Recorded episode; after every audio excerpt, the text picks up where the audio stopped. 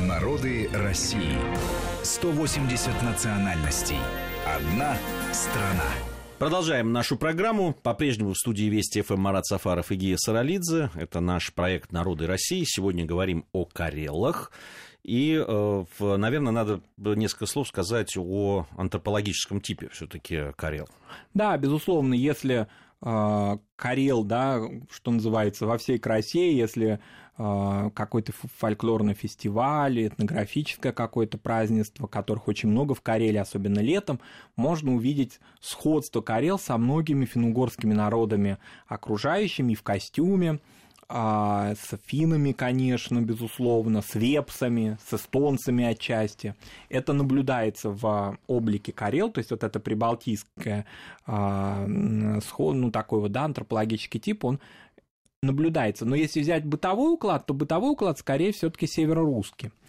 Ну, поморский, например. Скажем, если войти в интерьер, увидеть интерьер а, карельской избы, то в ней характерные для поморских жилищ коврики такие домотканные, а, облик красного угла православный. Ну, то есть особых различий от северо-русского дома заметить нельзя. Единственное, что, конечно, как и везде на севере а, России, это очень высокие дома, очень красивые, высокие деревянные дома на хорошем фундаменте, часто даже на сваях.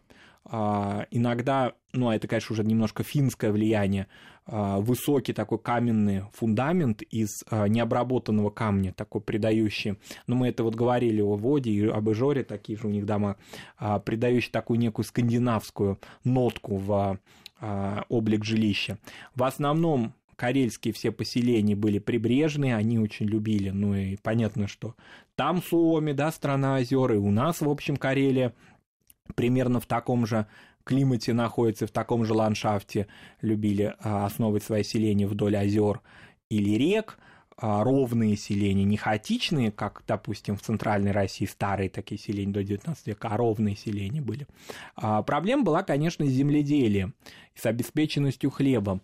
До 1861 года, до отмены крепостного права, карелы в основном ну что ли, выжигали лес, создавали такие искусственные пустоши, и на этом ограниченном клочке земли, э, часто казенной, государственной земли, они пытались, да, каким-то образом заниматься земледелием, и поэтому рыба, она больше, чем продукт, она мир Карела.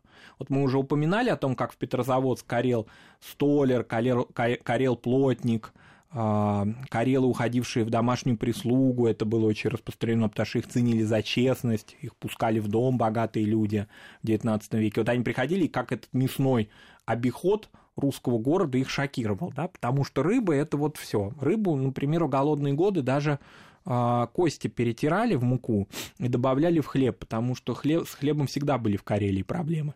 А, примечательно, что карелы а, ну, как бы сказать, создали такую большую фольклорную традицию вокруг рыбы, которой позавидуют многие, я не знаю, там тропические народы, морские, экваториальные, потому что у карел, которые редко выходили в море, в большей степени они, конечно, добывали рыбу в озерах и реках, а они создавали такие, а, ну, что ли, целые ряды фольклорные. Это сейчас не о колевале речь, а вообще, да, о народных песнях, а, в которых рыба, а, весь этот промысел, а, выносливость, тревоги за родных, уходящих на промысел, если они уходили далеко, допустим, а озера в Карелии тоже, Онежское, например, огромное, они его за море считали. Это все очень хорошо отразилось в их фольклоре. Интересно, что фольклорные традиции сохранились до сих пор. Много приезжают в Карелию исследователи из Петербурга, из Тарту очень много из Эстонии, из э, университета Восточной Финляндии до сих пор э, собирать вот этот аутентичный фольклор, который не сохранился ни в Эстонии, ни в Финляндии в той мере, как в Карелии. И вот э, мне удалось посмотреть очень интересный фильм. Он был с русскими э, с, э, титрами, но был на карельском языке, посвященный такой сказительницы Сантри Римшуевой, э, ушедшей из жизни совсем недавно, в 2010 году, в возрасте 96 лет. Она жила неподалеку от Костомукши, примерно в тех местах, где Элиас Ленрод собирал Калевалу. Ну, примерно даже вот в, ее родном селе. и она знала так много карельских и финских песен, например, уникальную песню о Титанике, о том, как, как произошла катастрофа с Титаником, в которой в этой песне а, было, сохранилось около 20 куплетов. То есть так вот он плыл, там, значит, утонул. Вот, ну, понятно, что это определенная такая эсхатология, то есть такой апокалипсис, такой корабль, да, и вот он утонул. Ну, понятно, что исторически это можно объяснить. Финские э, переселенцы часто, да, пересекали то есть Атлантику. это действительно о Титанике? Это, это действительно это, не, это сейчас не фигура речи? Это не фигура речи, это о Титанике о 1912 годе. А, потому что финские безземельные крестьяне из русской Финляндии а, в начале века, в конце 19 начале 20 века часто переселялись, пересекали Атлантику, понятно, там в трюмах плыли а, за а, хорошей жизнью в Америку и, видимо, столкнулись с какой-то информацией о ну, известно сколько, да, в третьем классе и в дешевых, да, там в каю- каютах и в а, трюмах Титаника погибло переселенцев из Европы, и вот какая-то историческая информация дошла до глухого карельского села из Сантра-Ремшуева. Удивительно. А, да, значит, а, а, со смаком, если так можно выразиться, потому что это, конечно, нравоучительная история. Но это история такая, как бы о богатстве, о том, что вот оно а, не все материально, может... То есть философская. Природа, да, природа и стихии может а, поглотить. А автором она была сама она? Нет, это фольклорные, сами не знают. Вот как-то все 20 куплетов сочинил народ.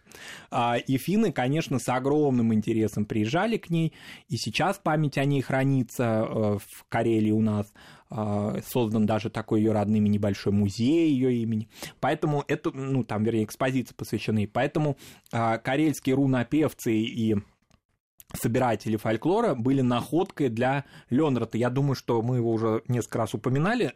Вероятно, надо сказать, да, кто это. Элиас Ленрат – культовая фигура для э, финугорских народов.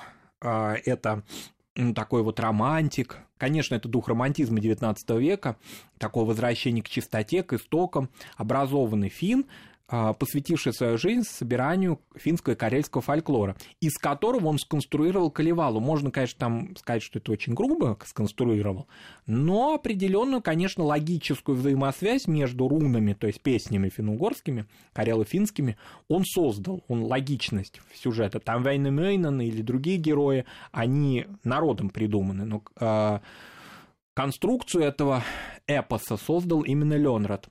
И Ленрад очень много экспедиций, а, путешествий а, посвятил или провел в русской Карелии. Собственно говоря, он жил -то тоже в России, потому что, как известно, до 1917 года Финляндия входила в состав Российской империи, поэтому он не пересекал государственных границ, он жил а, на финской территории, в финских губерниях, но часто посещал Карелию и очень любил э, именно вот те места, в которых потом через много лет даже жила Сантра Римшуева, э, где карельский язык живой язык.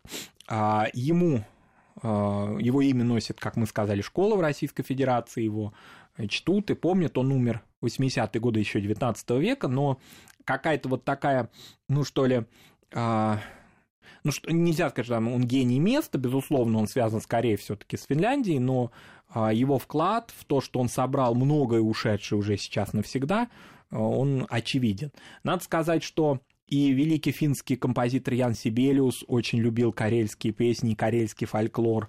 А, поэтому для Финляндии, для нее всегда Карелия, карельская культура представлялась как некая такая романтическая культура, ушедшая в финских буржуазных городах.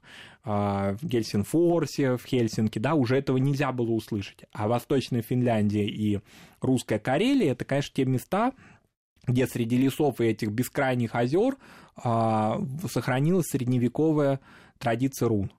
А, вот та же Сантра Римшуева, о которой мы говорили, она пела буквально вот всегда. Она, как говорили родные, даже перед самой кончиной пела все равно. Вот у нее всегда были песни на каждый случай жизни, да, там э, посвященные погоде, посвященные кухне, рыбе, нравоучительные, дидактические, да, посвященные воспитанию детей, церковный, масса песен.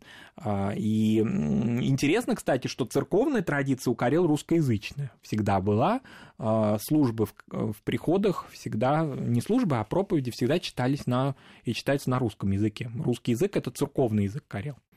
На, а, наряду вот с э, тем, что были православные довольно давно уже, но какие-то ведь сохранялись, я так понимаю, и обряды, и в повседневной жизни какие-то э, э, ритуальные вещи, которые связаны с дохристианским. Конечно, потому что народ природно-сообразный народ, живущий в контакте с природой, а, не только с рыбой, но и с лесом.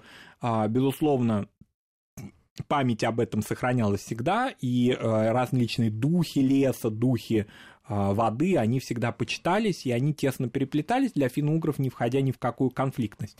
Но все таки вот интересно, что Леонрад с Калевалы, он как-то оживил вот эту старую карельскую природную традицию, уже утрачившуюся. А, вот эти богатыри, герои Калевалы, а, само вот, значит, место жительства, вообще Калевал-то это что за слово? Калева – это, а, ну, вот этот мифический герой, да, предок великих богатырей. Алла – это место его проживания. Вот эта зона, она, конечно, населена духами. И Карелы, благодаря то так бывает иногда, да, когда современный человек как-то вскрывает какие-то старые традиции, да, и а, их усовершенствует и какой-то современный лад им придает. Безусловно, это романтика. Ну, я бы не сказал язычество, да, а скорее такой традиционной культуры, она для Карелии до сих пор характерна. Марат Сафаров и Гия Саралидзе в студии Вести ФМ. У нас будет еще одна часть нашей программы. После небольшой паузы мы вернемся в студию. Напомним, что в проекте «Народы России» мы сегодня говорим о Карелах. Народы России. 180 национальностей. Одна страна.